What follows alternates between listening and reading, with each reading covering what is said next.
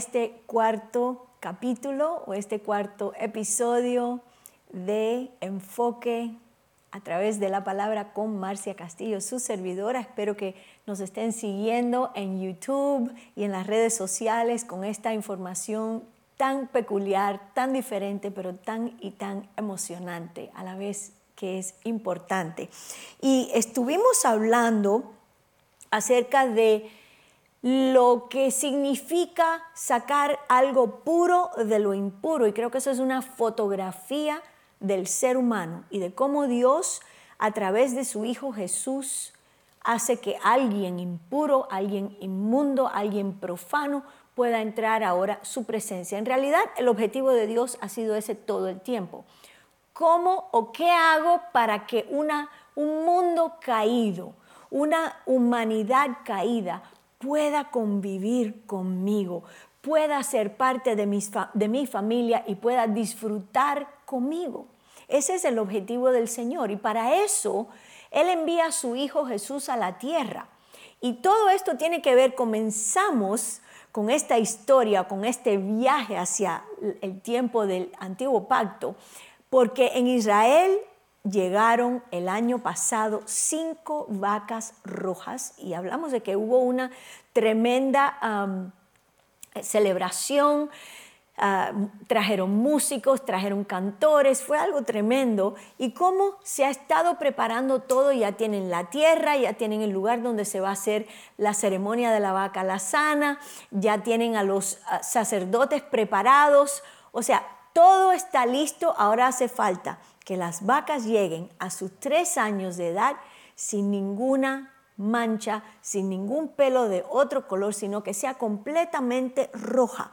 Y eso habla o, es simbólico de una persona que usted y yo conocemos, que se le llama también el rojo, hablando de Jesús cuando va a la cruz del Calvario y muere por nosotros. ¿Sabe? Quisiera que usted se borre esa imagen con la que muchos de nosotros crecemos de Jesús en la cruz con un paño blanco y tiene una gotica de sangre aquí, una gotica de sangre en la pierna. Eso es un engaño del diablo, porque en realidad Jesús fue desfigurado en esa cruz del Calvario y sufrió clínicamente hablando de una manera brutal, pero una de las cosas más importantes para lo que nosotros estamos hablando es que todo su cuerpo, desde la coronilla de la cabeza hasta la planta de sus pies, se tornó rojo debido a la cantidad de sangre tan grande que él perdió. En realidad Jesús se desangró en el proceso, no solo de la crucifixión, sino de camino hacia la cruz. Ya él estaba sudando profusamente. Quiero recordarle que, por ejemplo, cuando él entró en Getsemaní, esa última noche en la tierra, dice que sudó sangre. Eso tiene un nombre clínicamente hablando que es hematidriosis y quiere decir que una persona bajo un nivel de estrés muy alto puede sudar gotas de sangre. Así es que vemos que ese proceso comienza desde que él entra al huerto en esa noche en Getsemaní y se presenta delante del Padre para entregarle su voluntad.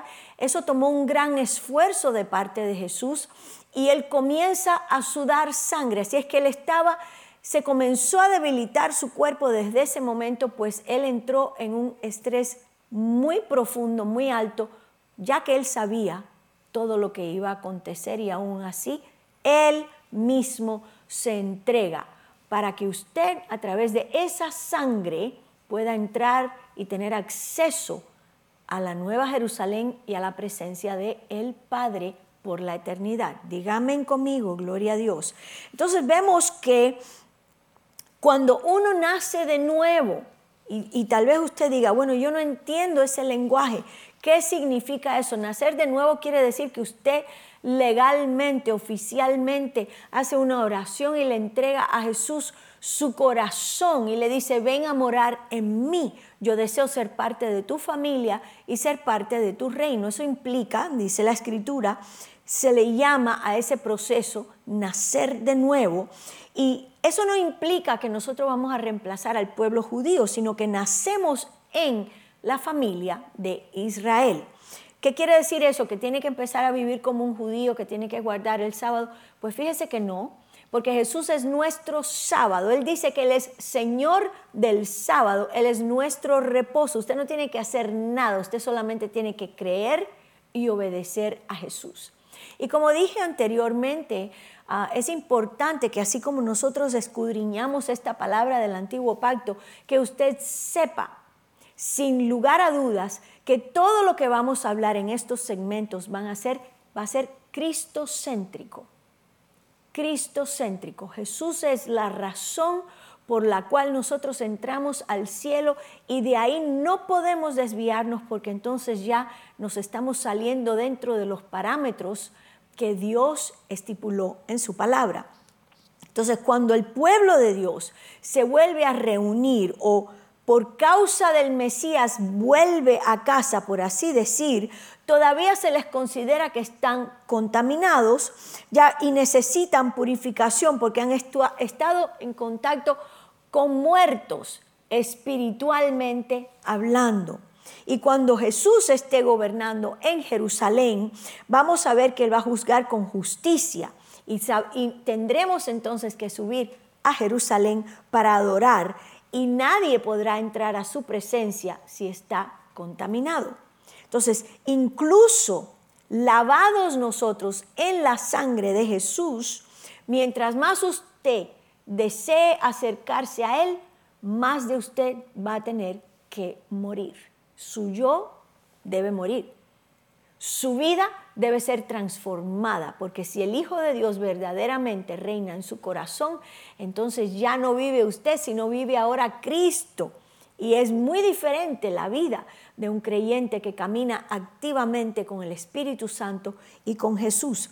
Entonces, vamos a ver que a través de esta ceremonia tan tremenda, hay una verdad espiritual escondida y que esa ceremonia de la vaca la sana que habla de la, la limpieza a través de un ritual, verdaderamente está hablando de una verdad espiritual. Entonces vamos a ver que por nosotros somos rociados con esa sangre para ser limpio y recibimos un corazón nuevo para servir a Dios cuando viene el Espíritu Santo a morar en nosotros.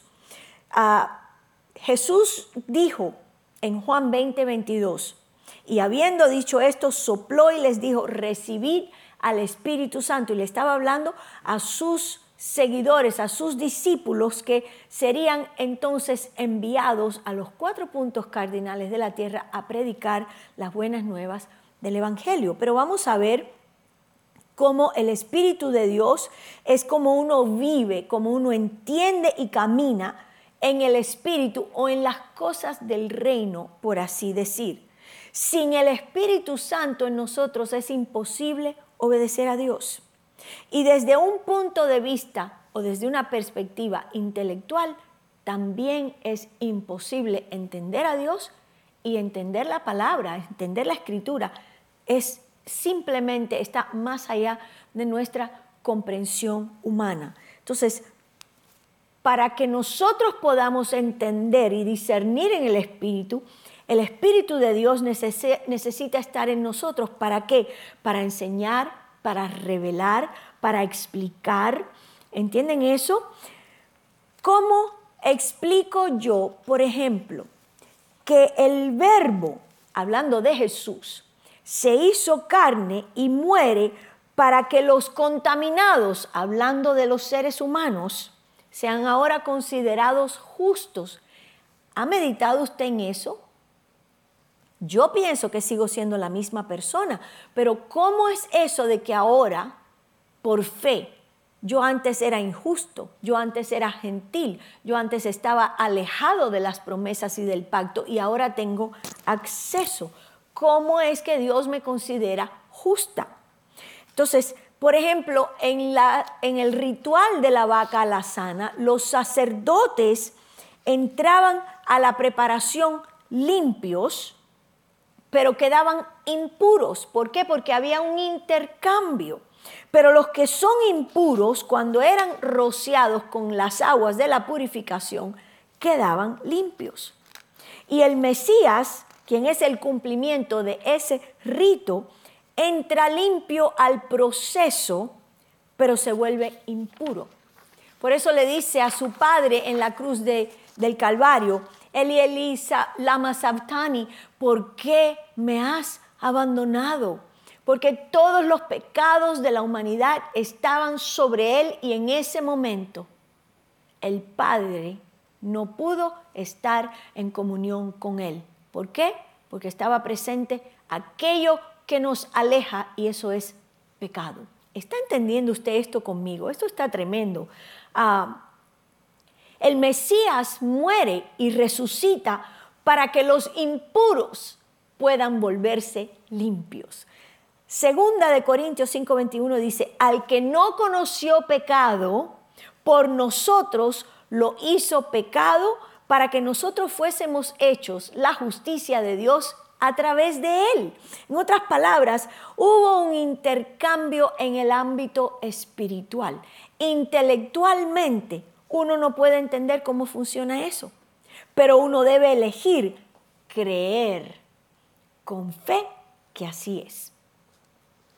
Uno, debe, ah, uno de los deberes, por ejemplo, sacerdotales, es de, un sacerdote es salvaguardar lo santo. Eso es algo que usted, como sacerdote del nuevo pacto, tiene en usted. Guardar lo santo, guardarse de aquellas cosas que pueden profanarlo, que le impiden entonces entrar a la presencia de un Dios que es santo. Con el paso del tiempo, ese sacerdote siempre iba a encontrarse con cierto nivel de contaminación y el sacerdote debía ser rociado y limpiado para entrar al santuario sin contaminar ese lugar.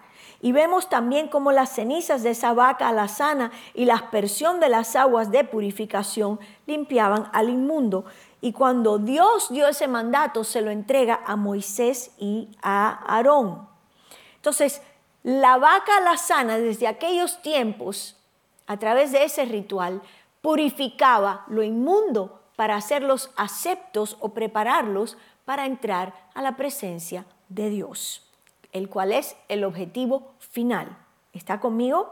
Entonces vemos muy bien y muy claramente cómo esa ese ritual vuelve a salir. Se puede decir que ha revivido, por así decir, de una manera impactante al entrar esas vacas en Israel y revivir la curiosidad de las personas. ¿Qué quiere decir eso? ¿Por qué son tan importantes esas vacas? Bueno, porque ellas hablan de una verdad espiritual y apuntan o simbolizan a una persona muy importante para la humanidad y esa es la persona de Jesús de Nazaret.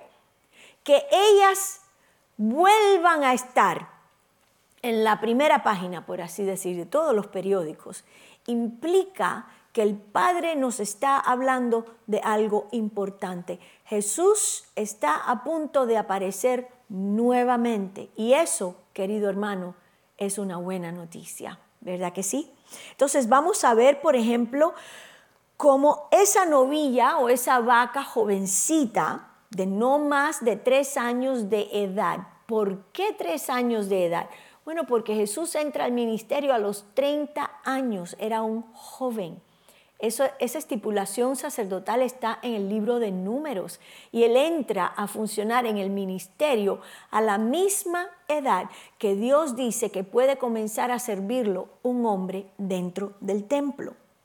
Esa novilla debía ser sin defectos y nunca haber estado bajo yugo. Quiere decir que debía ser completamente roja, sin tener ni dos pelos de otro color y si se hubiese utilizado para cualquier otro tipo de trabajo, quedaba descalificada. ¿Por qué? Porque el simbolismo implica que ella ha sido apartada para el servicio del Señor.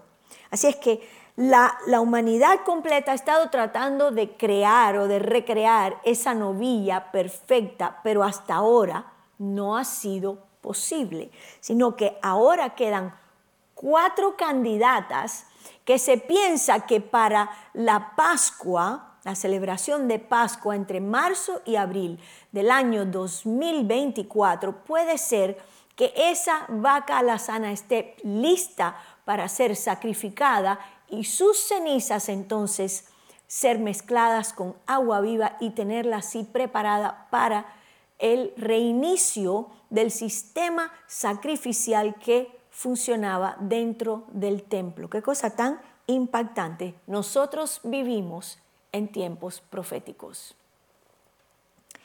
Esa novilla no solo debía ser completamente roja, sino que también ah, debía haber trabajado, como dije anteriormente, en ninguna otra cosa, porque debía estar separada exclusivamente al servicio del Señor.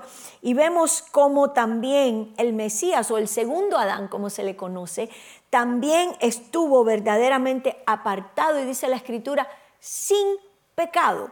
Por algo dijo a Poncio Pilato, no encuentro defecto en este hombre. ¿Sabe lo que estaba pasando espiritualmente hablando? Ese hombre lo calificó para ser sacrificado. Dijo, yo no encuentro un defecto en él, pero aún así era necesario que él fuera a esa cruz a sangrar hasta su última gota para que lo impuro ahora fuera considerado limpio, para que aquellos que estábamos lejos ahora pudiésemos entrar a su redil y a la presencia de Dios. Qué maravilloso.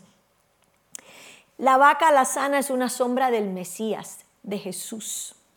Tamín significa sin mancha, sin arruga, íntegro, limpio, como debe ser.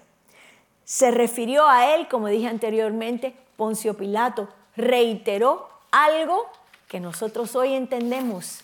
Él no tenía pecado, en él no había pecado. Entonces, esa palabra tamín, sin arruga, sin mancha, viene a ser extremadamente importante, porque como vimos en 2 de Corintios 5:21 dice, al que no conoció pecado, por nosotros lo hizo pecado, para que nosotros fuésemos hecho la justicia de Dios en él. Y aunque el Mesías era sin culpa, sin mancha y apartado, se hizo pecado para que ahora usted y yo podamos ser llamados oficialmente, legalmente justos. Ahora, todo lo contaminado y lo profano podría ser purificado. En otras palabras, había esperanza para que eso sucediera, el Mesías sin mancha debía convertirse en pecado. Tenía que haber un intercambio entre lo puro y lo impuro. Entonces, vemos que la vaca alazana, por ejemplo, era sacada fuera del campamento por un representante. Y piensan, o se, piensa, que de la misma manera Jesús fue sacado fuera del muro de la ciudad para ser sacrificado. Ahora usted va a comenzar a ver todas estas similitudes tan impactantes que existen entre la vaca la sana y el rojo, o tu Salvador y el mío, Jesús de Nazaret. Esa novilla roja debía ser sacrificada por otra persona en presencia y a la vista del sacerdote. Y qué interesante es que Yeshua fue sacrificado por los no por los sacerdotes, sino por los romanos, pero en presencia de los sacerdotes. Ellos no se perdieron ni un momento de todo lo que estaba aconteciendo. Algunos piensan que en el Gólgota estaba el monte de los olivos, no donde tradicionalmente se piensa que él murió, que está al este del templo y que la puerta del templo se veía desde el lugar donde él fue sacrificado. Eso es una de las ah, escuelas de pensamiento. Eh, si eso fuera cierto, el Mesías entonces fue crucificado al frente del templo, cerca del altar donde se quemaba la vaca alazana en los días del funcionamiento del templo. Es posible que el Mesías fue crucificado en presencia de los que hacían ese último sacrificio de la Pascua. Qué tremendo lo que estamos viendo aquí. Y qué importante es que eso que se ha revivido, ese, ese, ese rito misterioso que en realidad no muchas personas hablan de ello, ahora se ha revivido y haya salido a la luz nuevamente al llegar esas vacas a Israel. Y nosotros decimos, bueno, ah, sí, el tiempo del fin, no sé qué, yo estoy sumido en mis, en mis problemas, estoy sumido en mis situaciones, quiero resolver mi matrimonio, pero necesitamos estar alerta. La iglesia del Señor, ahora el Espíritu de Dios está tocando trompeta y diciendo, alístense, prepárense, porque el Mesías está a punto de regresar. Espero que usted esté diciendo amén y saltando sea en su auto, yo no sé dónde usted está escuchando o mirando este podcast, pero espero que usted salte y esté tan feliz como yo cuando comencé a estudiar todas estas cosas, porque ciertamente la palabra dice, erguid vuestras cabezas porque vuestra redención se acerca. Y qué maravilloso que podremos subir a adorar en Jerusalén y ver al Mesías cara a cara. O sea, la consumación de nuestra fe ese día se acerca apresuradamente, apresuradamente. Entonces, veamos brevemente los detalles específicos de la muerte del Mesías, cómo se cumplieron también en la vaca alazana. Jesús derramó su sangre de siete maneras diferentes. Su sudor en el huerto o en el jardín. Fue azotado, le arrancaron la barba, le pusieron una corona de espinas, sus manos y sus pies fueron perforados, ¿verdad que sí? Eso lo sabemos. Y vamos a ver también cómo una lanza fue clavada en su costado. Y si Gólgota estaba en realidad en el Monte de los Olivos, entonces el Mesías estaba frente a la puerta del templo. Y para aquellos de ustedes que han ido a Israel, ustedes saben que desde el Monte de los Olivos se ve esa vista inconfundible y maravilloso de el área donde hubiese estado el templo que ahora está al Aqsa Mosque o la mezquita del el domo, eh, pero es una, una vista impactante y las puertas doradas se ven desde esa localidad. Se, le, se utilizó cedro, hisopo y escarlata. Se echaban al fuego durante eh, la ceremonia de quemar las cenizas o de producir las cenizas de la becerra y son los mismos elementos que se usan con Jesús en la cruz, el cedro, el hisopo y la escarlata. Eh, se piensa que Jesús fue crucificado en una cruz de cedro, el hisopo se utilizó para darle a beber vinagre y fue cubierto con un manto escarlata antes de ser crucificado, los romanos le pusieron ese manto, aunque después lo desnudaron y así fue crucificado. Dice la escritura claramente que él no conoció pecado, sino que fue enrojecido, absolutamente rojo en todo el sentido de la palabra, y que ese fue el cumplimiento del sacrificio de la vaca la sana. Cedro y sopo y la escarlata se utilizaron en ese sacrificio tanto de la vaca para limpiar a un leproso y después en la crucifixión de Jesús. Y mientras que eso acontecía, se volvieron impuros los que participaron de ese rito. Entonces, eso implica que aquellos que participaron en la crucifixión de Jesús se volvieron impuros, hablando del pueblo de Israel. Y considerando que los romanos y Pilatos estaban, eran gente impura porque eran gente pagana, lo que significa verdaderamente es que los sacerdotes quedaron impuros. El hombre que recogió las cenizas en, en, lo que es la ceremonia, no participa, por así decir, en quemar la vaca. Se considera que ese hombre que no participó en la crucifixión vino después, recogió a Yeshua y lo puso en la tumba. ¿Por qué? Porque él no participó en nada de lo que hicieron los sacerdotes, el sumo sacerdote y su gente. Él no estuvo presente, no fue partícipe y fue Él el que vino después, recibe el cuerpo de Jesús y lo pone en la tumba. Solo a través de la vida y el sacrificio de Jesús se puede entender ese rito misterioso de la vaca a la sana. Solo cuando miramos la vida y la consumación de lo que Él vino a hacer en la tierra, solo mirándolo a Él, podemos hacer entonces un estudio paralelo de lo que ocurrió en el, antiguo pacto, lo cual es sombra de lo que viene, sombra de lo verdadero, y entender que así como la vaca la sana, resurge, por así decir, vuelve a salir. Y ahora todo el mundo está hablando de esto, a menos que lo veamos en el contexto de el rojo, de el Mesías. Eso no tiene explicación y tampoco aplicación a la vida de un cristiano. Porque Israel está esperando a un Mesías. Israel nunca reconoció a Jesús como el Mesías, como el Hijo de Dios, como el Cordero de Dios que quita el pecado del mundo. Entonces, para ellos es muy diferente. Ellos tienen un lema que dice, si construimos, Él volverá.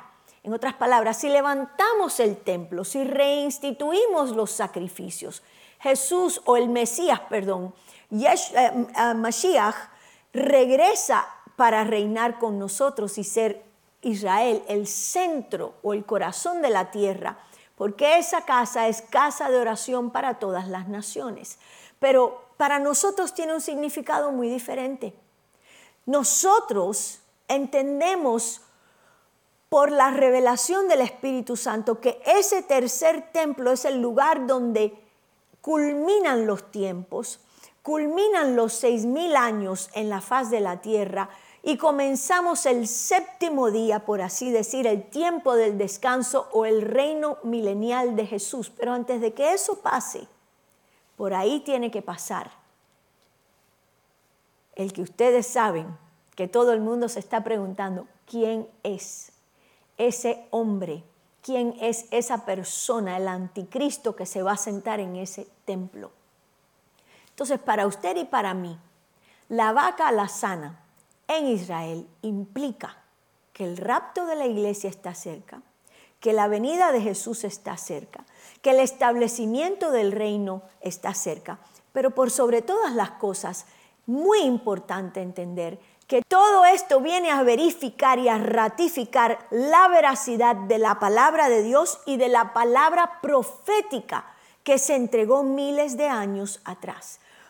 Para nosotros esto tiene un significado profundo y esto debe producir en usted un deseo de limpiar su vida, de purificarse a través de la sangre del pacto y de consagrarse en un nivel mayor, en preparación. La novia se tiene que preparar.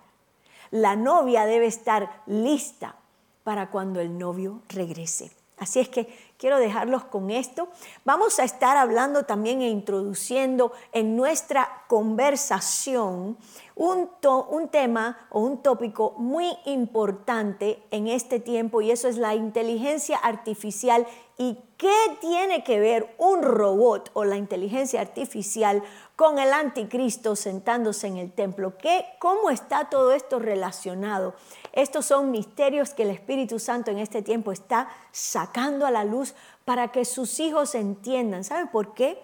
Porque usted y yo no estamos dormidos, sino estamos apercibidos y preparándonos para ese día del encuentro. Así es que lo invito a que se contacte conmigo. Estoy en las redes sociales bajo Marcia Castillo pero muy importante que usted se suscriba a ese canal de YouTube bajo Marcia Castillo, donde si usted le hace así al botón y puede suscribirse y recibir esa notificación de que estamos en vivo o que tenemos un nuevo programa para que se mantenga al tanto. Dios te bendiga.